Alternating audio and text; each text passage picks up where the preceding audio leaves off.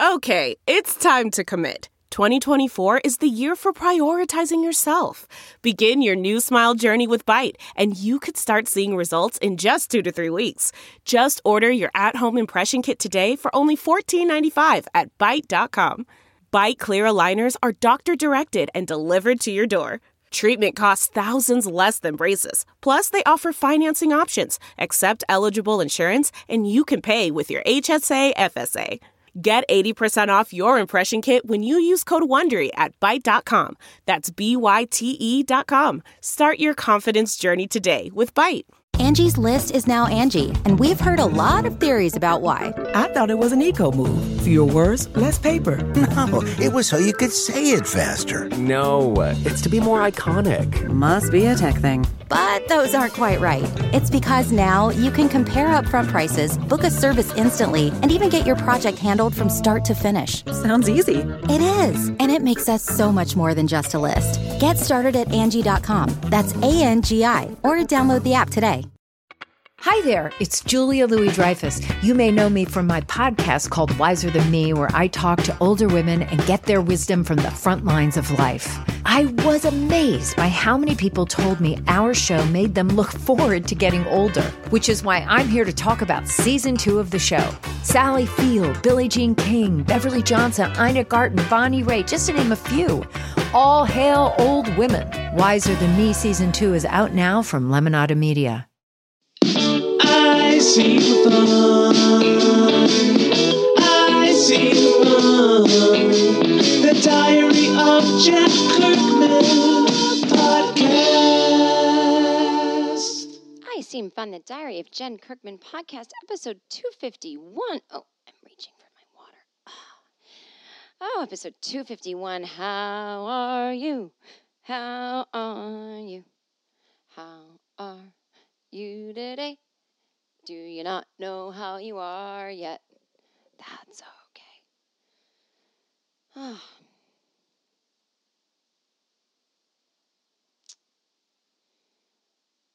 I'm recording this one a little bit in advance.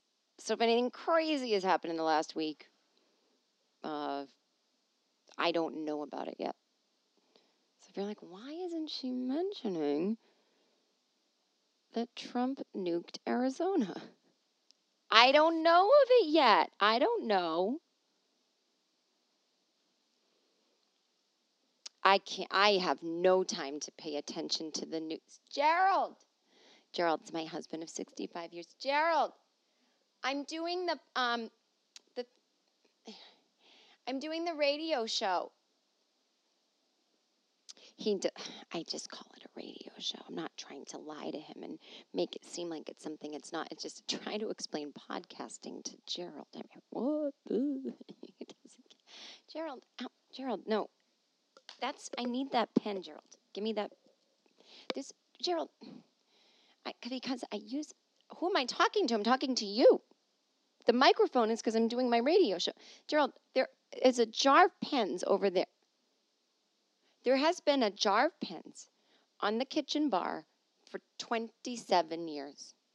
And and and he, he doesn't know. He doesn't know any where anything is. You if I drop dead, Gerald, you're not going to be able to find your asshole. Ooh. See. Good thing it isn't a radio show. I would have been beat. I don't normally use bad language like that, you know, I just Okay. Um, okay, that's my alter ego. uh, what was I gonna say?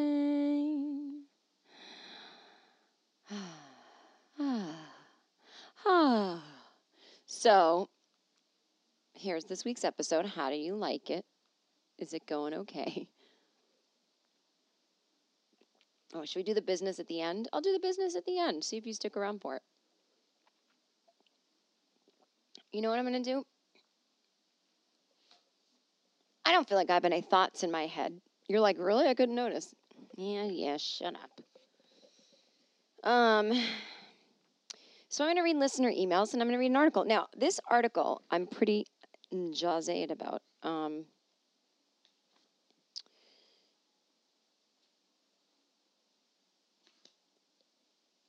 this is perfect for I Seem Fun. And when you hear what it is, you'll be like, oh my, I can't believe it. This is from uh, graziadaily.co.uk.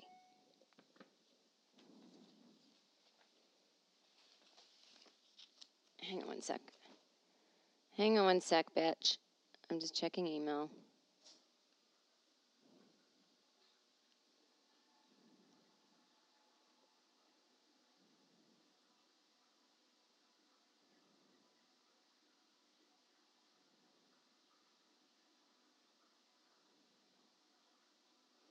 Um,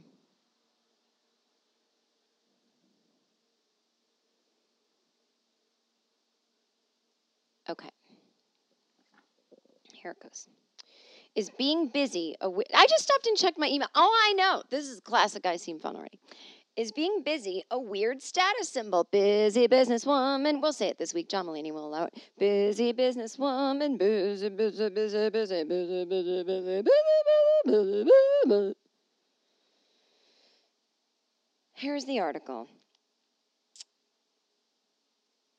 When I think about the never ending list of ailments most people reel off stress, not sleeping, feeling anxious a lot, a creeping apocalyptic feeling somewhere in the pit of their stomach when they wake up in the morning, I default to blaming it all on late capitalism, smartphones, social media, David Cameron, and Mercury retrograde. And while there's no doubt that celestial happenings, faceless economic forces, and corporations have a lot to answer for, I do wonder whether we need to stop outsourcing responsibility for it all and ask ourselves whether we're actually making ourselves too busy. Be honest with me and with yourself. Do you ever think that being busy is a good thing, even though you moan about it? Do you really need to squeeze in that gym class before work, call a school friend at lunch, go for dinner with another mate when you finish, and then try to squeeze in a whack somewhere in amongst it all? What about that bit of extra work you've taken on? Do you need or even want to do it? Has being busy become a sort of warped status symbol? Have we blindly opted into the miserable capitalist conspiracy of being very busy women? Biochemist Dr. Libby Weaver.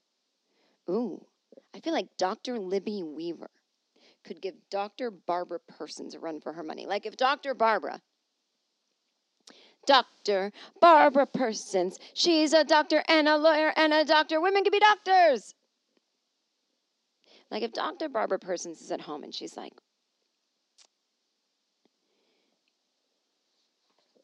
I'm going over these papers. And, you know, I am noticing three of my patients in the last week who all work within a one and a half point oh oh six less than a mile radius of the Newsom power plant. Three people have come in with very similar symptoms a rash, nausea, and slight vertigo. And each person has a very good excuse for all of these things. Oh, I have. Uh, maybe my laundry detergent gave me the rash, and it could be vertigo. I'm not drinking enough water. And I am noticing that I think there is a spill at the chemical plant. And so it's why this, I have taken a leave of absence. Now, who is Barbara talking to right now? Yeah, I'll tell you. She's talking to the head of the corporation, the Newsom Corporation. It is why I'm taking a leave of absence at my job as a doctor. Because I have another job, which is a lawyer. And I will be looking into your corporation because I think that you are letting chemicals in the basement leak out into the ground, which then seeps up into the air, and people within a one point quarter point oh oh three half of a mile of a radius can become sick. Now I don't know how toxic this is or how bad it is, but that is what my law team will be doing. Well, Dr. Persons, that certainly is adorable that you think women can be doctors. Women can be doctors, sir. Okay, calm down, Dr. Persons. No need to get emotional here. If getting emotional is a sin, then call me a sinner because nothing gives me more emotion, as you say in a pejorative way, than thinking of how we humans don't have any control over our lives as it is. We are born without being asked, we die without being asked. And in between, you would only hope that you could be able to walk down the street and breathe relatively clean air. And what was I saying? I'm improvising this on a podcast, and I started thinking of the next thing. And what what, what was that now? See now, Doctor Persons, uh, you get emotional, you forget what you're saying. Now I hear Dudley Dudley Dun, Dunfer as the president of Newsom Biocorp. I'm telling you, why would I let chemicals sit in the here basement that would leak out onto the streets if I'm sitting here in this here building? Well, I think that um, we're on the 47,000th floor, and uh, it took me 14 hours for the elevator to get here. Uh, basically, the amount of time it takes to fly to London uh, with a layover in Atlanta for an hour from Los Angeles. So, Mr. Newsom, I would tell you that you're so separated from the people, where the people actually are, that you don't know the consequences of your spill. But this, what we are saying, needs not to be discussed further between us. We need to be speaking in court, and that's where I'll see you. Here is your subpoena. Oh, here, Mr. Mrs. Persons, not Mrs. Persons, Dr. Persons. Oh, oh, Dr. Mrs. Persons, this is certainly adorable that you served me with some papers here. Uh, they do look uh, standard legal. I will show up in court, and I'm sure we can settle this now. Get your hand off my knee!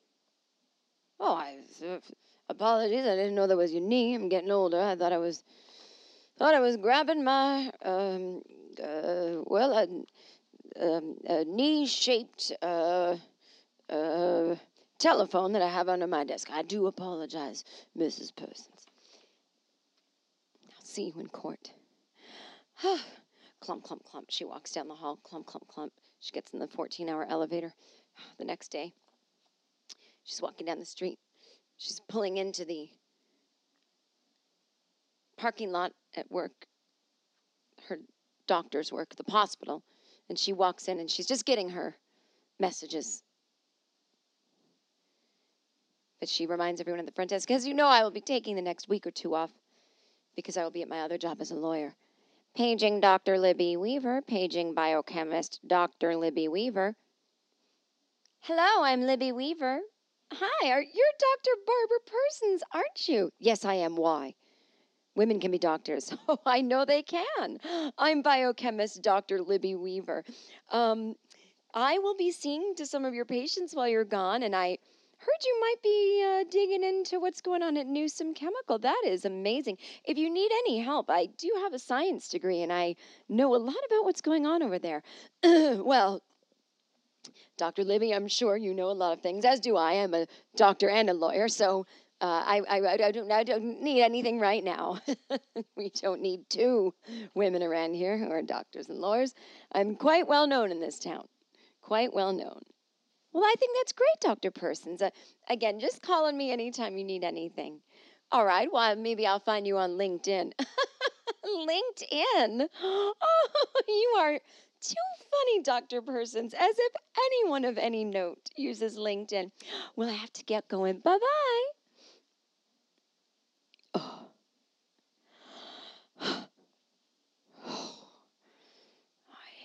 Something about her I don't trust. Because I trust women. I don't hate women. After all, I am one. I'm also a doctor and a lawyer. But I have a feeling biochemist Dr. Libby Weaver isn't it who she says she is? da da da da Dr.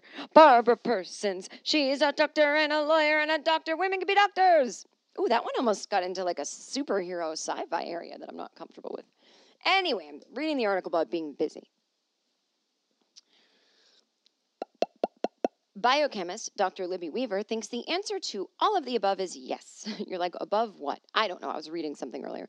In 2014, she coined the term rushing woman's syndrome. That's not that creative.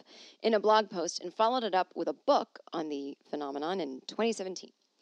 Rushing woman syndrome has evolved out of my observation of a shift in women's health and behavior, with a U, over the past 16 years. Never before in my work have I witnessed so many females in a mad rush to do everything and be all things to all people. One of my oldest mates, Christina, relates. She is a freelance makeup artist. If I have a day when I don't have much to do, I will never sit down and watch a film, she explains. My boyfriend would absolutely do that, though. He'll pull the TV on, he'll put the TV on and watch whatever he feels like and take the time to chill out. The more we talk about it, the more we wonder whether there is a gendered element to it. In general, I think we have a bigger mental burden than men, Chris says. We're taught that you have to be a caregiver, whether that's for your friends, your partner, or for your home. And then on top of that, you need to be excelling at your job.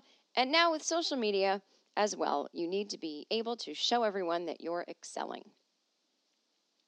My sister once tagged me in a meme of a mother shouting at her children and maniacally redecorating her home with the caption, We've got people coming over for coffee.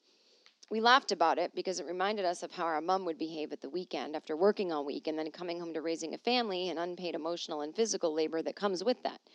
But now, as an adult woman, I'm starting to question how funny it actually is. Dr. Weaver explains to me that part of the problem is the fact that women's admission to the workforce on a large scale is still fairly recent. It has happened in the last 60 or 70 years.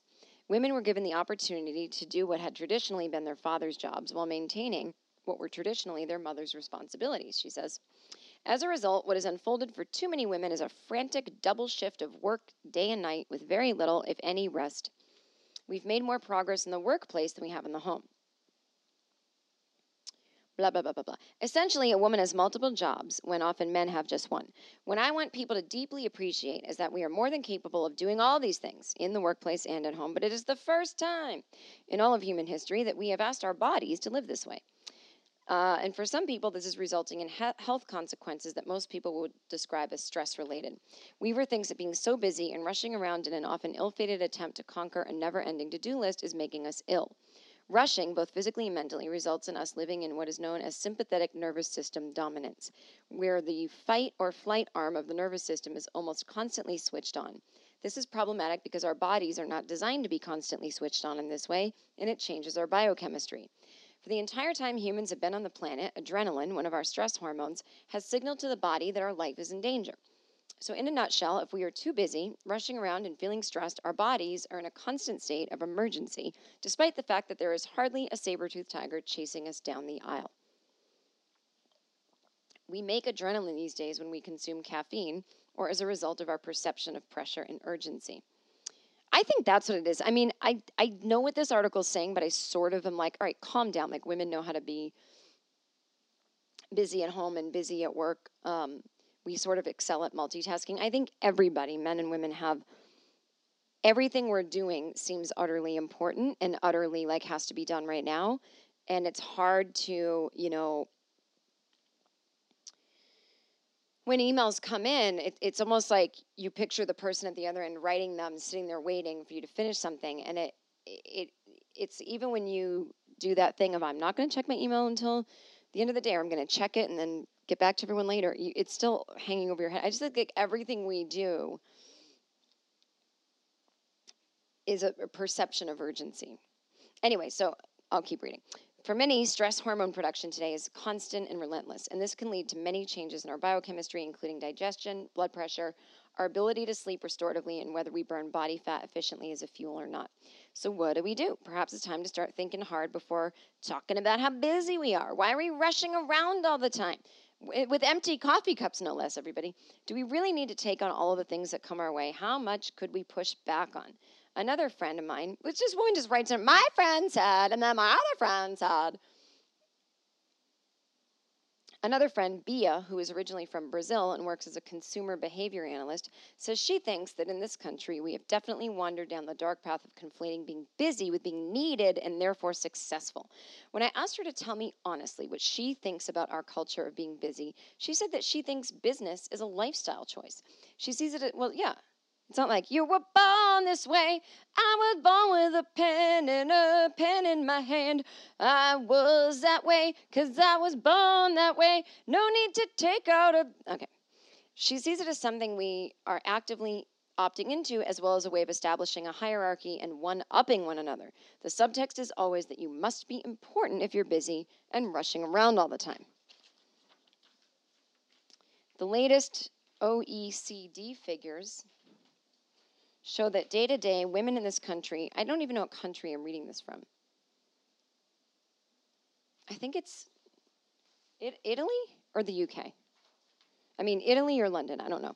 Um, women in this country spend more than four hours in unpaid work compared to men's 2.5 hours. And if that wasn't enough of a bitter pill to swallow, statistics released earlier this year also show that men enjoy five hours more leisure time than women every week. And I wonder, does that take the very unleisurely 18 pound, oh, it's London, 18 pound killer cardio class? But see, the thing is, I think men do different things in their spare time together. And I think women like multitask hangouts with activity. I, I, don't know. I don't fucking know. Human beings have always evolved and adapted to our changing environment. However, in the last few decades, Dr. Weaver says the advent of the internet, everything is the internet. I got it. Mobile phones, and I know just because I hear something every 10 minutes doesn't mean it's a cliche. You know what I mean? I hate when I get like that. It's like, no, it's true. That's why I keep hearing it. Um, have meant that our environmentally that our environment suddenly demanded that our body, mind, and soul be available and on call 24 7 and dealing with everything immediately. Hey, that's what I just said five minutes ago. I don't even need to read this article. I know everything. This, she says, is one of the greatest health challenges facing those in the Western world today. Being busy is not a given, it's a choice. So, uh, asking these questions could be one of the most revolutionary things you can do for yourself and other women. Are you too busy? Oh, that article is kind of a bust for me. I read a headline, I skim an article, I get excited, I start reading it on air, and I'm like, this blows. But it forced me into a Dr. Barbara Persons episode, which I know a lot of you have been just absolutely clamoring for. Clam, clam, cling, cling, clunk, clunk, clunk, clunk, clunk, clunk. Jen, do you have an episode where you're just going to make sounds into a microphone? I think I'm going to make sounds into a microphone. Okay.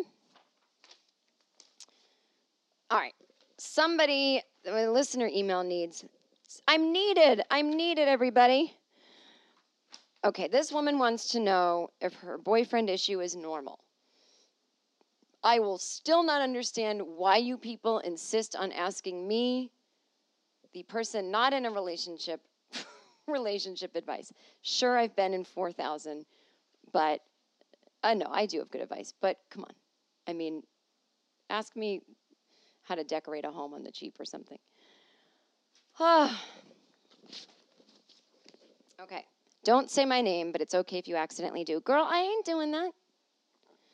I have a question. I'm 26, and my boyfriend and I have been dating for almost four years. Too young. Meet someone else. Just kidding. From the beginning of our relationship, he has had a group of guy friends that he frequently, not excessively, typically one to three times per week, gets together with. That's a lot. One is fine. One to three, in, in when you're talking about how often do you have a glass of wine, is one thing, but one to three, when you talk about getting together with friends to hang out, three is a lot if you're a guy with a job and in a relationship. To play golf, disc golf, video games, watch sports. This, in my opinion, is a totally healthy and normal thing and does not bother me. Mm, bothers me a little. Three times is a lot. What does bother me is that I don't feel like girls have an equivalent to this. Oh my God, this is what I was just saying when I was reading the article about busy businesswomen. That that we we don't go do things with our girlfriends that are leisure. We're like, let's get a manicure together, like a thing we would have had to do anyway. Let's take a barre class together. Let's take yoga together. Let's uh, you know like do an errand together. I've like run errands with a friend. Like, do you want to go to CVS? I I'm really busy. Um, I don't feel like girls have an equivalent to this.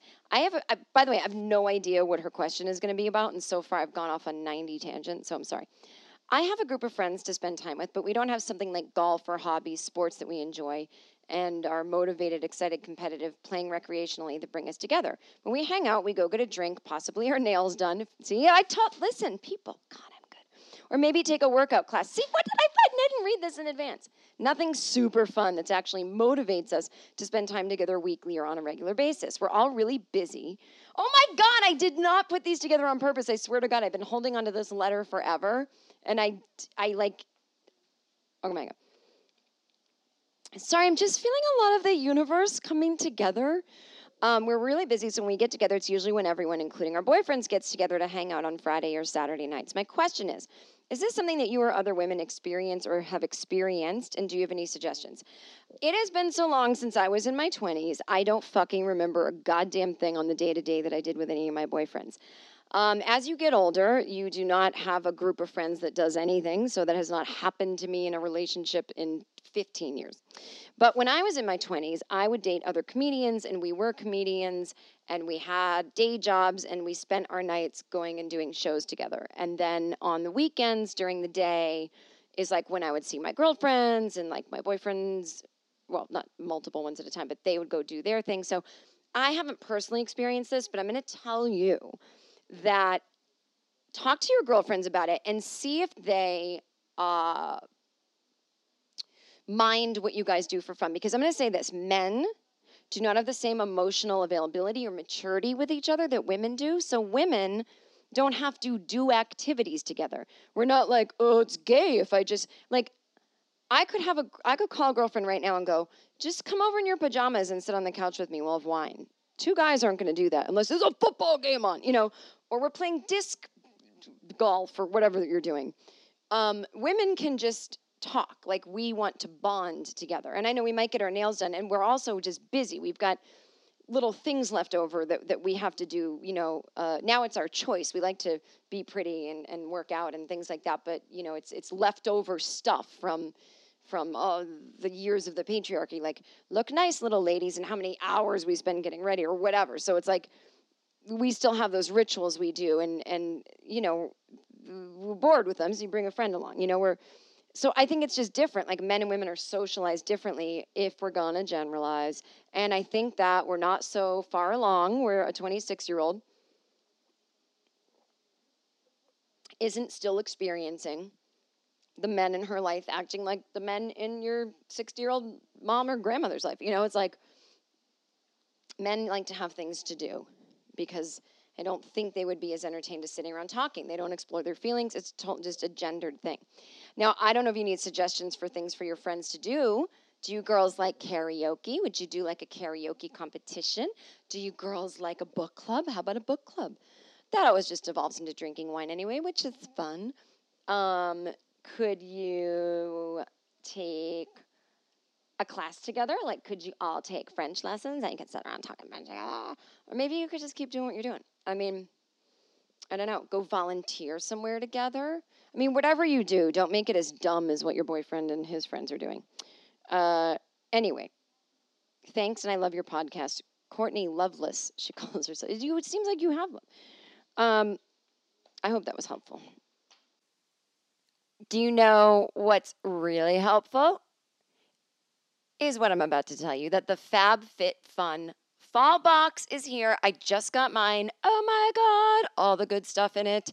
FabFitFun is a seasonal subscription box delivered four times a year with full size, batch, full size fashion, beauty, home, fitness, and wellness products for just $49.99 a box. And let me tell you, every box is worth way more than $49.99, well over $200 worth of items in that box. It's a great gift to give yourself or to a loved one. Do you have a daughter, a friend, a niece going to college?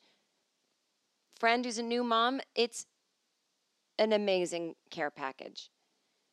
So I just got mine. Oh my God, oh my God. Oh First of all, this month, this super great bath salts, not the kind that you do and you eat someone's face, not those kinds. Like you actually sit in the bath. full size. This beautiful full size skincare super hydrating face cream, beauty brushes, one of those beauty blender sponges, a French press coffee maker, uh, wireless headphones. Uh, God, there's so many things. There's there's way more. There's way more. This box was unreal, unreal. The total retail uh, value of the fall box is over $275, just making it official. I I just it's like this is here's the thing. You're never going to get someone the gifts that they want, but this is a good gift because it keeps on giving. But they get so many things in just one box and also just get one for yourself because the holidays are coming. You're going to be disappointed yet again with the gifts that you get from people that don't know you that well. And you're like, thanks. I love oven mitts. I don't cook.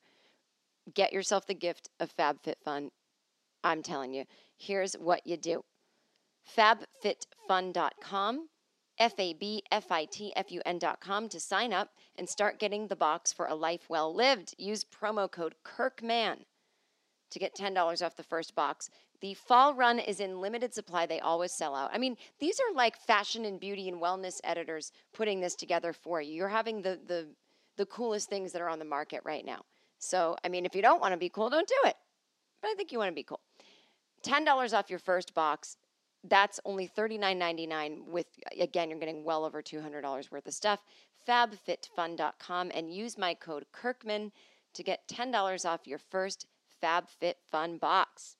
Us welcome our new sponsor, Green Chef. Go to greenchef.us. G R E E N C H E F dot U S.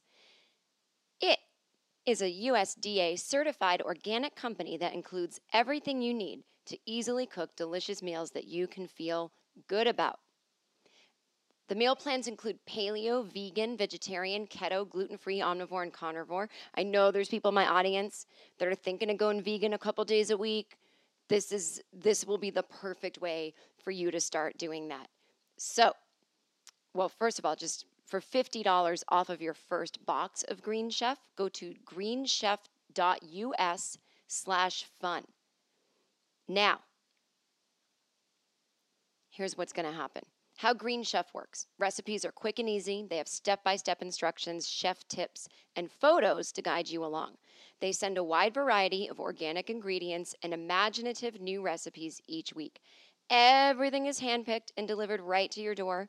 All the ingredients come pre measured, thank you, perfectly portioned and mostly prepped. I mean, that's really the deal. I don't like when, first of all, I don't like following recipes when it's like, go get a bunch of green farb. I'm like, I don't even know what that is. And now I have to have like an entire box of green farb, which I don't think is a vegetable, in my refrigerator.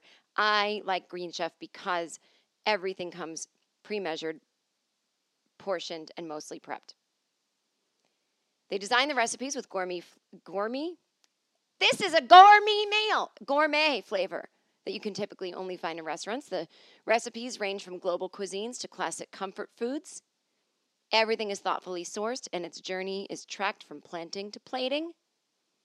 And it's easy to maintain a specialty diet and enjoy exciting new options. You can switch up your meal plan and change the box so that you are always getting what you want. I mean, this is win win to me, people. Green Chef thinks dinner should be planned around your life, not the other way around. I agree.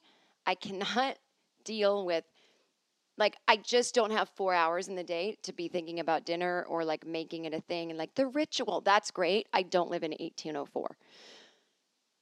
So let Green Chef do the meal planning, grocery shopping, and most of the prep for you week after week. Again, I'm going to need y'all to go to greenchef.us slash fun.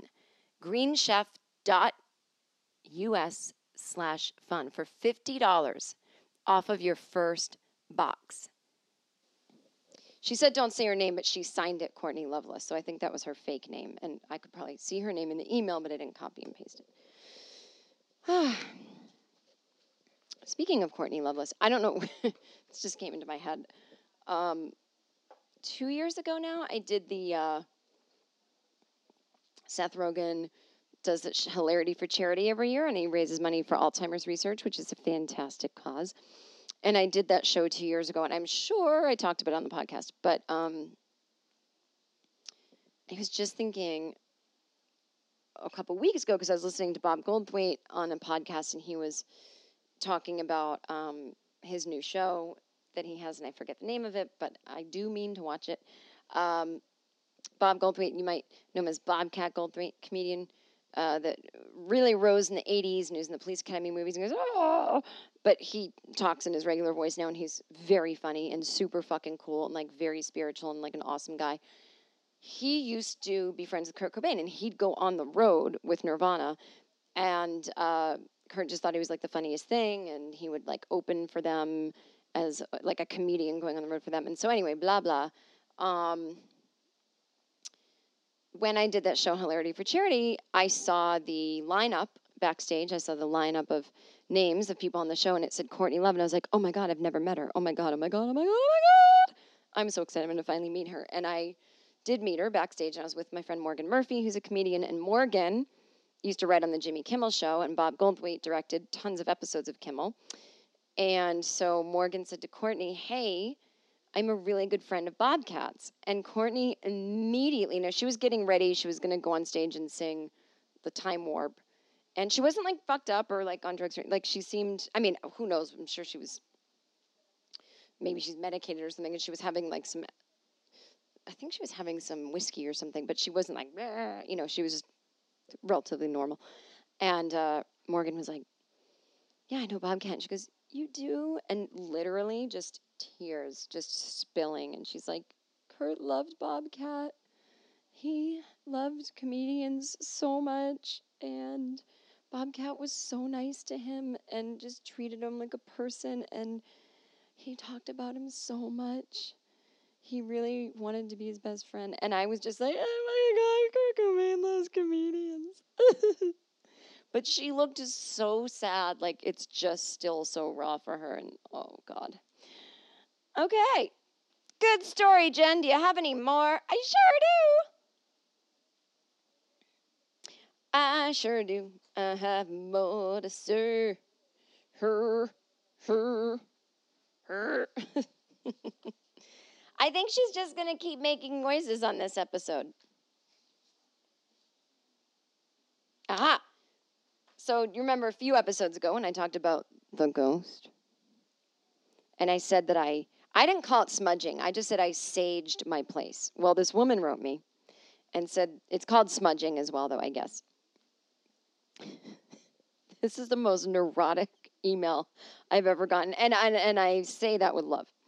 Dear Jen, I'm a longtime listener writing to you for the first time to thank you for your contribution to the cultural dialogue and tell you it has enriched my life. Thank you. I'm a 44 year old busy science and medicine woman living in Northern California. Well, I hope you're coming to my show in Sacramento or my show in San Francisco November 10th and 11th. November 10th, I will be performing at Harlow's, and November 11th, I'll be at Cobb's Comedy Club in San Francisco. Both are on my website right now, jenkirkman.com. Click tour dates. I will personally be selling books and, po- and tote bags after every show, and I will sign it and take a picture. But I need you to buy tickets because I'm getting nervous about ticket sales. You know how it goes. I do this every year when I tour. Okay, thank you who works in the field of science and medicine. No kids, two dogs, happy almost birthday. Mine was in May. All right, she obviously wrote this a long time ago. I listened to your ghost episode yesterday and it inspired me to try smudging for the second time in my life. The first time was pretty low key. A couple years ago, I burned a sage bundle and a salad plate after leaving my now ex husband. In the time since, my divorce has been finalized, my car was broken into, I got another dog, my house has been burglarized and I changed jobs. I noted while listening to your ghost podcast that I have been feeling energetically stuck. When you described smudging the apartment to deal with the ghost, it inspired me. Today, I visited the Tibet Nepal gift shop in the college town where I live and bought both medium and large bundles of white sage, an abalone shell, and two clusters of amethyst because they were pretty. And the sky was made of amethyst. Sorry. When I got home, I put Beyonce's Lemonade album on and lit some sage in the shell. When it began to smoke, I moved purposely through the house. More smoke seemed better, so I kept lighting more and more sage. Ah, classic. One beer feels good, why not 20? No. Soon, the shell got too hot to hold, so I grabbed an oven mitt to hold the shell and continued. I finished the house and decided to burn the rest of the sage in the backyard. Soon the shell was too hot to hold even with the oven mitt, so I switched to holding the edges of the mitt rather than the bottom and kept going. I noticed a spot on the mitt began to smolder and turn black, but the playlist had moved on to RuPaul and I was having fun, so I kept going. You better work, supermodel. Then an ember flicked out of the shell, landed on my hand, and burned me. I dropped everything sage ashes, the mitt, and smoldering mini branches careened onto parched dirt. I then saw the oven mitt under the shell was blackened. I took a quick glance at the still smolder- smoldering sage, then grabbed the mitt and ran for the hose. Halfway to the hose, the smoldering mitt burst into flames. I dropped it on the patio, doused it seconds later with the hose, then ran to the hose to the spilled embers to douse them as well. My heart was racing, and I felt stupid and guilty for not being more careful doing this outdoors during fire season. Now paranoid, I walked through the whole house looking for smoldering embers that might set the house on fire. Lady, I went back to the spots of the spill and the mitt and examined them closely to make sure the fire was really out. I wondered whether the smudge would still count and whether all the bad energy would be gone, or perhaps had the bad energy won. Did this stressful ending ruin everything? I then went online and read some correct ways to do a smudging. I love that you did that after.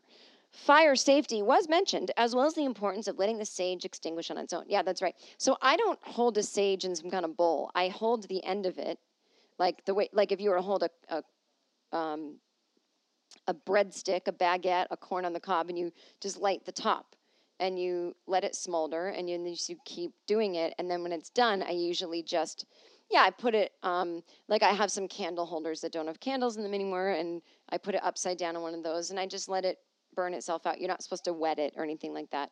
And uh, it usually goes out like within a half hour. Um, yeah, nevertheless, to, to clean up this mess, I took the very last sprig of sage and burned it in the tarnished shell to smudge the spot where I dropped the ashes. I also, sm- okay, blah, blah, blah. Despite the drama, the house does feel cleaner. I turned my air purifiers back on, which may or may not negate the effects of the smudging. I don't think that matters.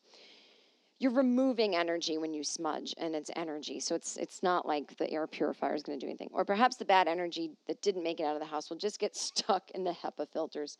I would welcome any suggestions you may have for the next time I do this. I would say just do what I just said.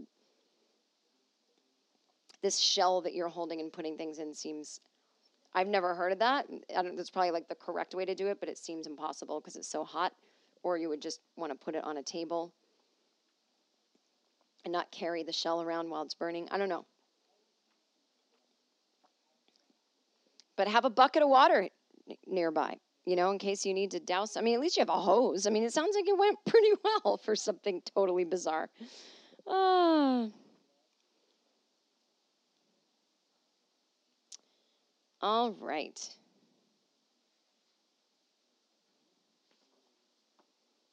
I don't know. I thought I had more stuff for you. Stuff to you for you. I thought I had. Okay, how about this? Uh, when I was in London this past summer, I noticed that there were urinals in the street. Broad daylight, men were peeing. And they were like, well, the World Cup's on. They have to pee. I'm like, they can't pee in a bathroom? Like, how come women don't have to have bathrooms outside? Men don't necessarily pee more than women. And I was just like, "Ugh." So it's happening in Paris.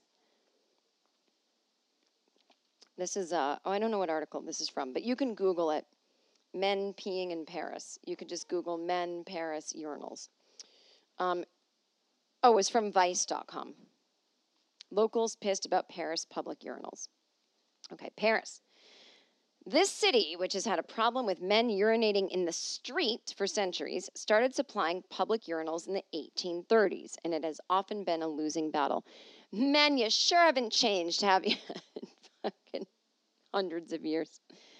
We're going to pee everywhere. That's not a French accent. Ooh, we're going to pee everywhere. Enter the Echo Toilet or the Eco Toilet, the city's latest effort to stem street and alley urination. It has a dual purpose. It can grow plants and flowers too. And it is cheerful looking if a bit bulky. Three echo toilets were installed with little fanfare, but one that was placed on the elegant and much visited Yves Saint Louis Ile Saint Louis, I've walked down that street, I can't pronounce it, recently has caused the kind of public outcry that is a specialty of the French witty, politically strident, and focused on appearance.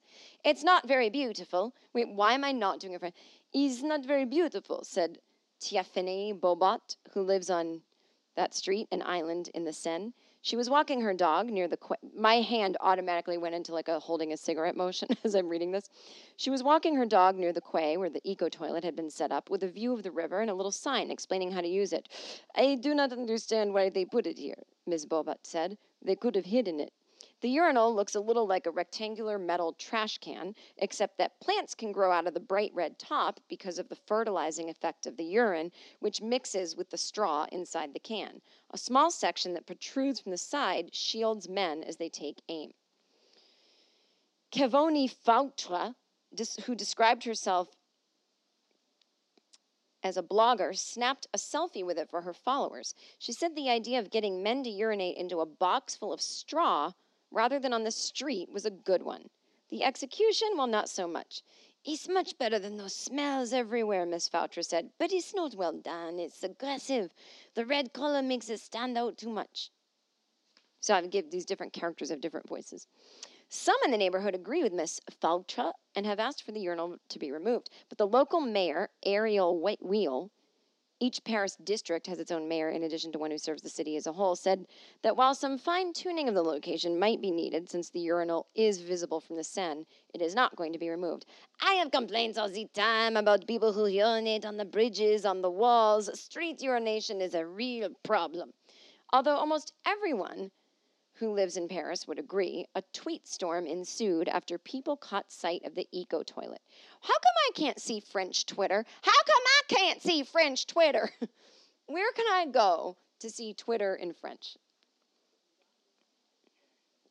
Women pointed out that they could not use it, that they could not use it, though no one apparently noticed because women never squat in the street to relieve themselves. We sure don't. We sure don't. What's more, said Bashir Bagged Gons in a tweet, the city seemed unfazed about putting urinals in the middle of the street, but when a woman gives her breast to her infant, everybody critici- criticizes her. Others said it was, are these accents killing you? Others said it was unsanitary because there was no place for men to wash their hands. Boo-hoo, why don't we just put bathrooms outside? Why don't we make the whole world a toilet? Several people worried that it had been placed too near a school and would draw exhibitionists. Listen, if you're an exhibitionist and you want to take your dick out, you don't need an excuse. Well, the toilet was here. You'll do it anyway.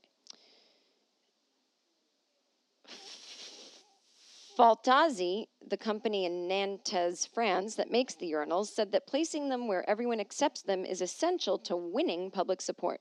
The placement, said Victor Massip, a designer at Faltazi, who created the concept, says it has to be a sort of social compromise between the locals, the ni- oh wait, I didn't do my accent.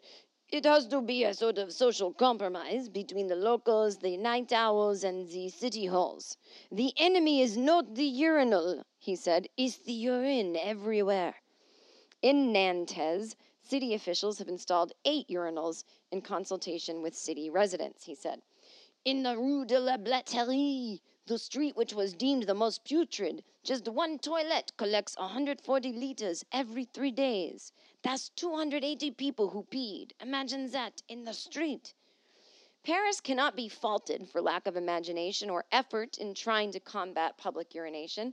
Going back to the 19th century, it has tried public pissoirs and Vespasiens that had places for as many as five or six men at a time.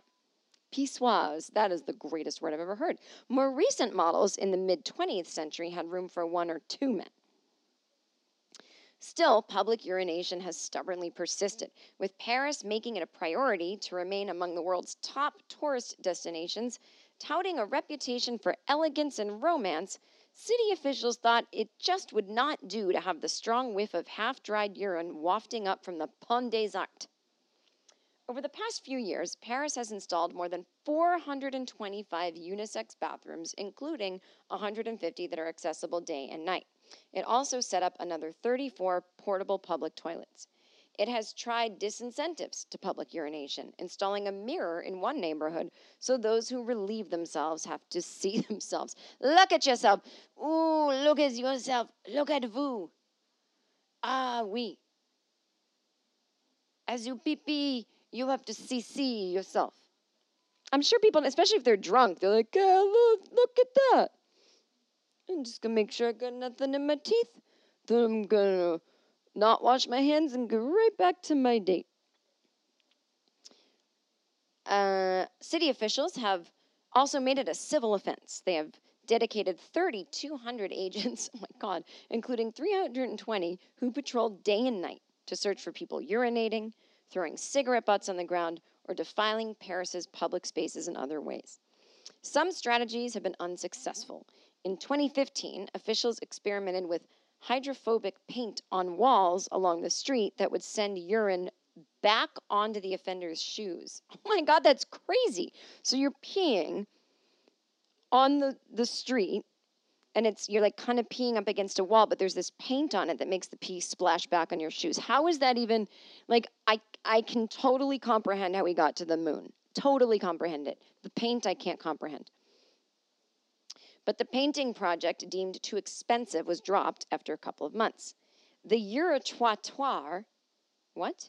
May have its critics but several men passing by one on tuesday said it was probably not a bad idea. Well of course they're going to say that is mostly a good thing, seeing the incivilities of Paris, said Ben Belkacem, who said he lived close to the one on Ile Saint Louis. The placement isn't the best. It could be more discreet, he said of the urinal there. But this is rather good after a beer in the evening. After one beer, you have to pee in the fucking street? My God. Everyone, why don't you get your bladders checked out? You shouldn't be peeing this much. A British tourist, Stuart Clark, said he could envision using the new urinal, but only at two in the morning, not in the daytime. That was an Australian accent. Um, Emma Bubola uh, contributed reporting. People can read more about it on Vice. Vice.com. Oh, I wrote that note to myself and I'm reading it out loud like it's a thing. What a dumb bitch. Whew. I just realized how hot it was in here. And that is because I have a winter hat on for no reason. Oh, Jen, you are so silly. I am just so silly. I can't even take it. All right, let's see if there's any more. I'm going to go blind. Blindly going in to listen to emails. Yeah. I guess she's just going to sing through this whole fucking episode.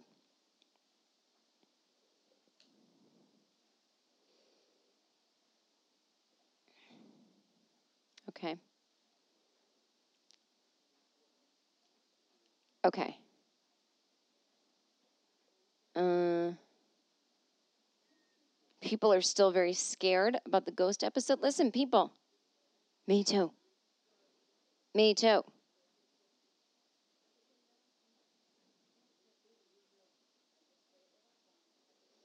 Oh, what was this woman saying? Um, I don't know. I can't. Some people write me really weird things, and I'm like, are they nuts? Are they nuts? They might be nuts. Uh. Okay, I swear to God, I'm gonna find one. I'm gonna find one. I'm gonna find one. I'm gonna find one. God damn it. I don't know. I don't know. I don't know. Oh, okay. Uh, this guy, Jen, I enjoy your comedy and general outlook, even an old fart. Like me, I can relate with much of what you talk about, especially observing our fellow humans, and in particular, the inept customer service seemingly in every situation. I find myself going back in my day, we knew how to fix a problem and retain the customer's confidence. People were trained. Today's show, you had a listener email, this is back early August, about pushing the crosswalk sign out of habit, even if there was somebody already there. Same goes for elevators, so I know how she felt. But if you listen to her, she said she did not She did not press the button. Or maybe she did. Anyway, I really wanted to ask about something. We interacted on Twitter on your I Seem Fun account before, but when I went to tweet something to your Jen Kirkman account the last time you were on Stephanie Miller's show, I saw that I was blocked. I honestly don't know what I would have said to earn that, and I'm truly sorry. Again, my apologies. If you'd like to review it, that would be great. From Ross. I literally block hundreds of men every month, and I don't look at your names or study your account. I don't remember any name ever of anyone I've blocked. It seems so personal, but I like legit have no idea of any of you are. You know, uh, you say you're an older man and you watch Stephanie's show.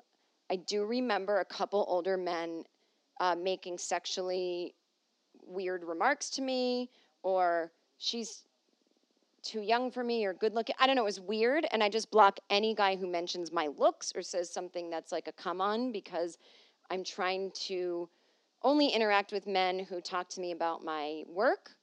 And uh, any man who talks to me in a way that would be different than how he talks to a man gets blocked.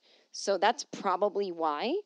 Um, and so, since I don't know how to go find your name on Twitter, I guess you're going to stay blocked. So, I hope you learned your lesson, young man. Gee, Jen's pretty interesting podcast. So, Courtney Love anecdote and fun letter from that lady who smudged wrong and er, interesting article about the urinals. And she was just a cunt to someone. Yeah, that's how it goes. That's how it goes. That's how it goes.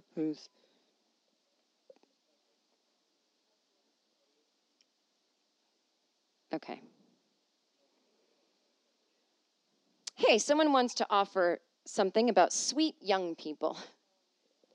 Jen, I'm 35, so apparently I'm the oldest possible millennial, though I feel connected to the stuff you say about Gen X as well. And I love reality bites. Oh, I mentioned that last week. Anyway, I teach musical theater camps all summer and worked one week with three new young early 20s teachers.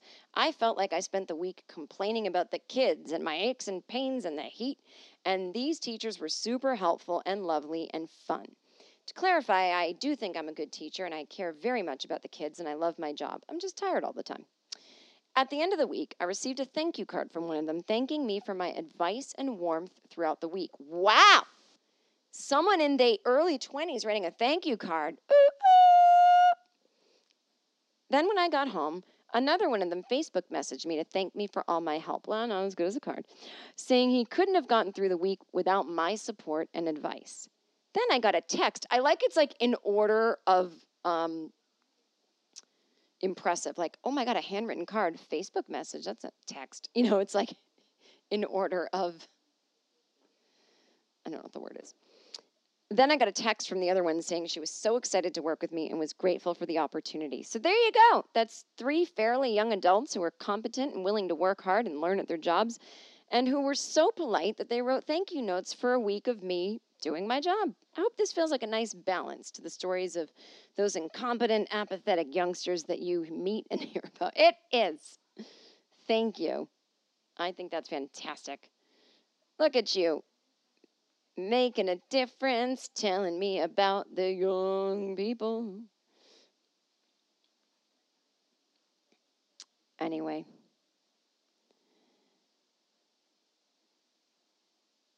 Uh, what else? Oh, we talked about uh, other languages in another podcast. I was like, does anyone who speaks another language listen? This woman wrote, I love your podcast. In response to you asking if you have any listeners that speak other languages, I thought I'd write in since French is my first language. Oh, you must have loved my accents that I just did.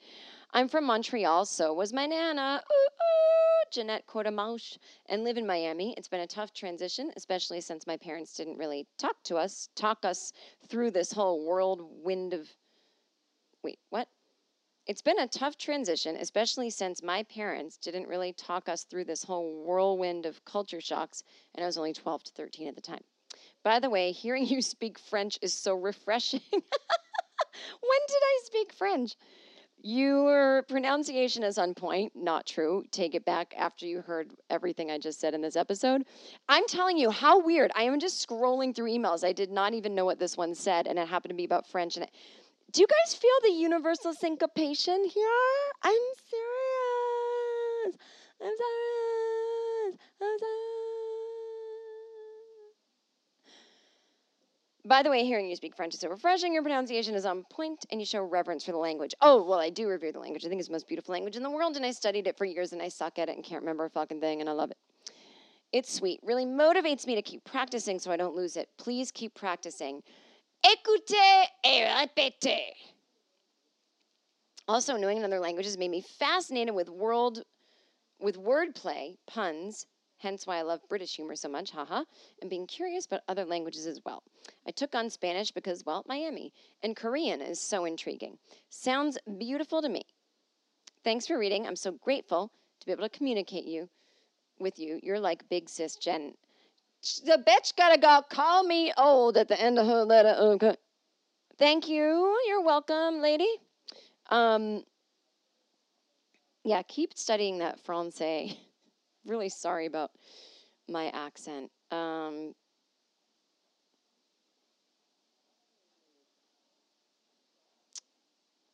all right. I don't have anything else to say. I'm really sorry. I'm really sorry. I'm really sorry. I'm giving a shout out to Chase. I cannot read your whole email, but I'm very sorry about your aunt. And uh, we're all giving you big hugs. And uh, thank you, everybody. I don't know what I'm saying. I'm just, now I'm just reading my email and I'm still talking, hoping it makes sense. And it doesn't. It doesn't. It doesn't. All right, kids. You the best.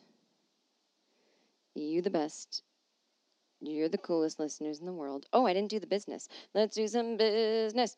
At I Seem Fun Podcast on Twitter, facebook.com slash I Seem Fun Podcast. And if you go to the pinned post on the Facebook page, you will find the closed I Seem Fun podcast group for fans of the podcast. Come see me in Burlington, Vermont at the Vermont Comedy Club October 11th through 13th.